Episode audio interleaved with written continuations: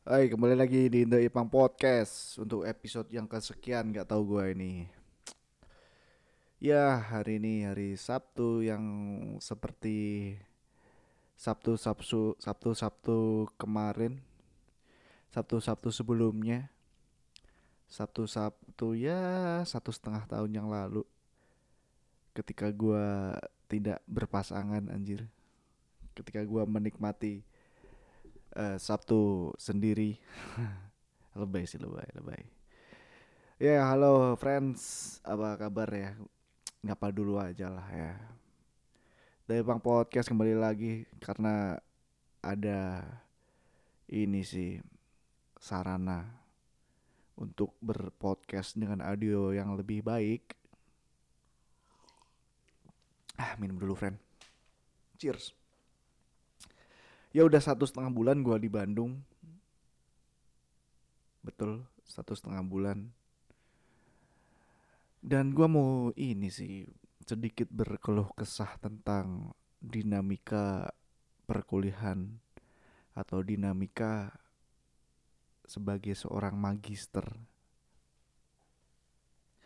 Awalnya gue berpikir kalau eh, kuliah S2 itu ya kayak kuliah S1 pada umumnya ya.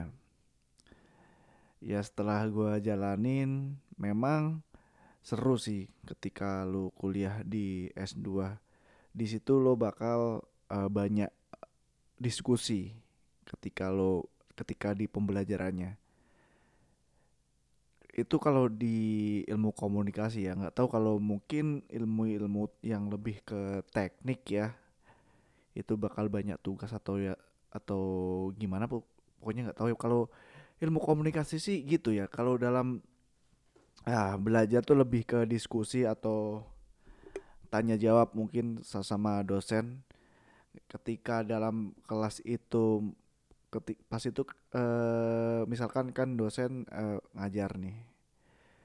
Ketika dosen eh, menyuruh mahasiswa untuk ini sih pas- pasti kan ketika setelah selesai eh, member- eh, memberikan kuliahnya si dosen tuh pasti ngasih tahu dia mau tanya nggak?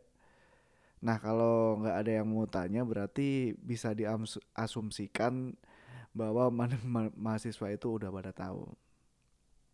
Dan yang paling ini yang gua paling males banget adalah ketika banyaknya tugas cuy asli tugas banyak banget.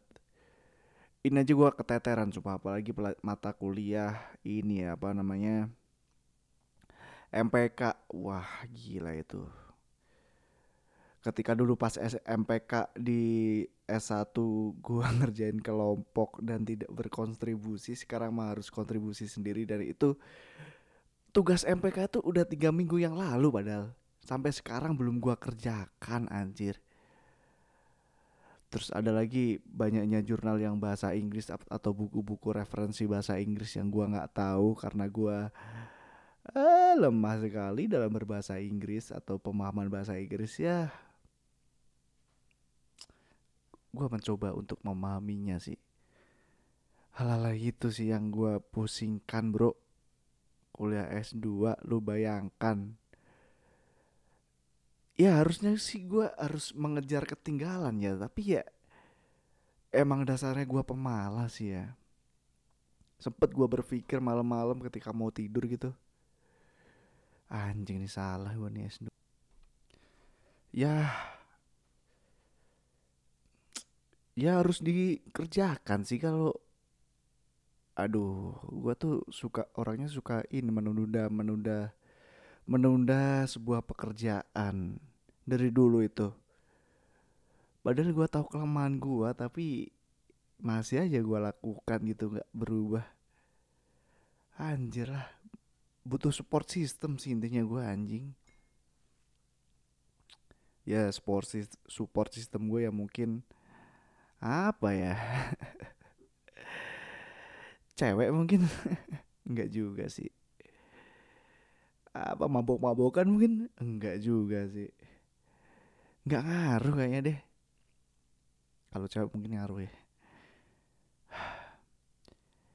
ya itu sih permasalahan-permasalahan ketika gua awalnya menganggap ya mungkin gua bisa menjalankan itu tapi dalam kenyataannya tidak sesuai yang gua harapkan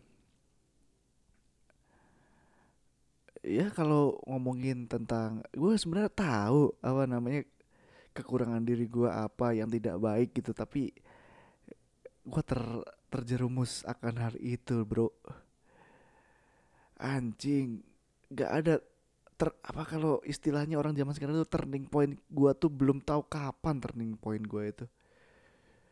Suatu saat pasti dapat tapi ya nggak tahu sih. Cheers dulu bro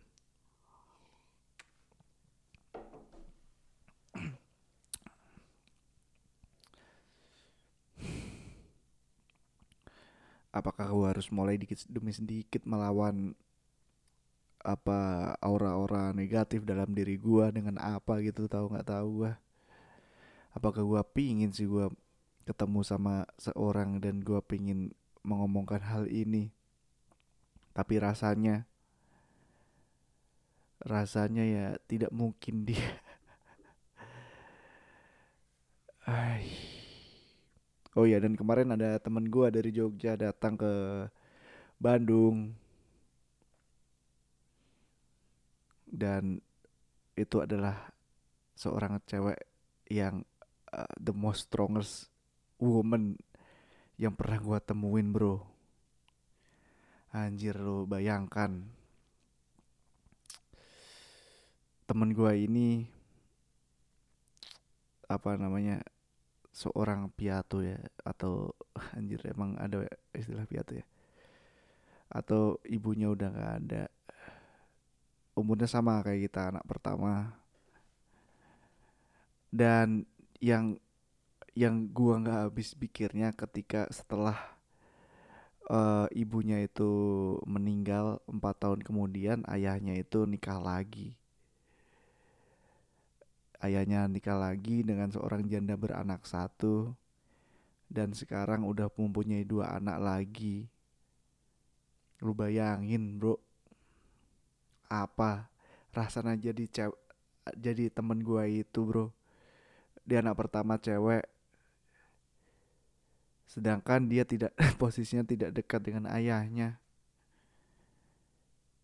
Nggak habis pikir gua sih anak pertama. Dan dia itu udah dituntut untuk hidup mandiri atau uh, tanpa biaya orang tua ketika udah kelar kuliahnya. Dan dia cewek yang gua gak habis pikir sih ya bukannya gua merendahkan atau me-underestimate seorang uh, wanita ya tapi she is the strongest woman I uh, yang pernah gua temuin anjir Gila sih. Nggak habis pikir gua. Coba lu bayangkan posisi di apa posisinya menjadi seorang temen gue itu apa yang bakal lu lakukan pasti sih. Dan kemarin gua ngobrol-ngobrol, emang dia dengan ibu barunya itu tidak akrab. Tapi dengan uh, seiring dewasanya dia anjing keren banget nih sih. Dia pengen berbakti orang tua. Berbaktinya itu dengan dia pengen berbakti sama ayahnya yaitu dengan cara dia mencoba akrab dengan ibu barunya atau berdamailah dengan ibu tirinya itu. Gila sih itu adalah dia bilang mungkin dengan aku berdamai dengan ibu baru itu adalah salah satu bakti gue bakti si temen gue ini kepada ayahnya. Aduh. Anjing sampai gue speechless kemarin dengar hal itu. Emang gue dulu tahu sih kabar kalau uh, ibunya itu meninggal tapi ternyata ya kehidupan udah berubah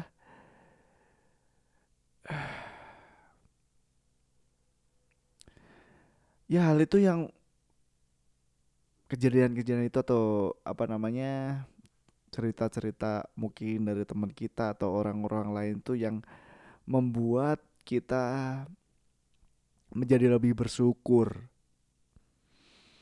Terutama ya masih bersyukur kita masih mempunyai dua orang tua walaupun kadang-kadang orang tua kita itu apa ya tidak sevisi dengan kita atau tidak sesuai dengan apa yang kita inginkan.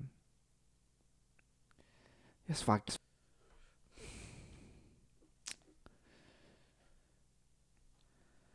Ya. Sekarang sih intinya gue pingin bersyukur aja dengan diri gue sendiri dengan apa yang udah gue dapet apa yang hal-hal yang pernah gue laluin. Gue bersyukur masih punya kedua orang tua gue yang sangat sayang kepada gue gue bersyukur masih bisa kuliah. Gue bersyukur masih bisa kerja walaupun masih magang dan ya bayarannya cuma segitu gue bersyukur masih difasilitasi kedua orang tua gue dengan sesuatu yang ah sangat layak ya. Gue bersyukur masih punya kehidupan sekarang ini dan gue bersyukur masih mengetahui apa kelemahan gue dan apa yang harus gue lakukan untuk menutupi kelemahan gue itu. Ya begitulah podcast gue ini podcast menye menye bro. Semoga lo semua tetap bahagia dan jaga kesehatan. Nada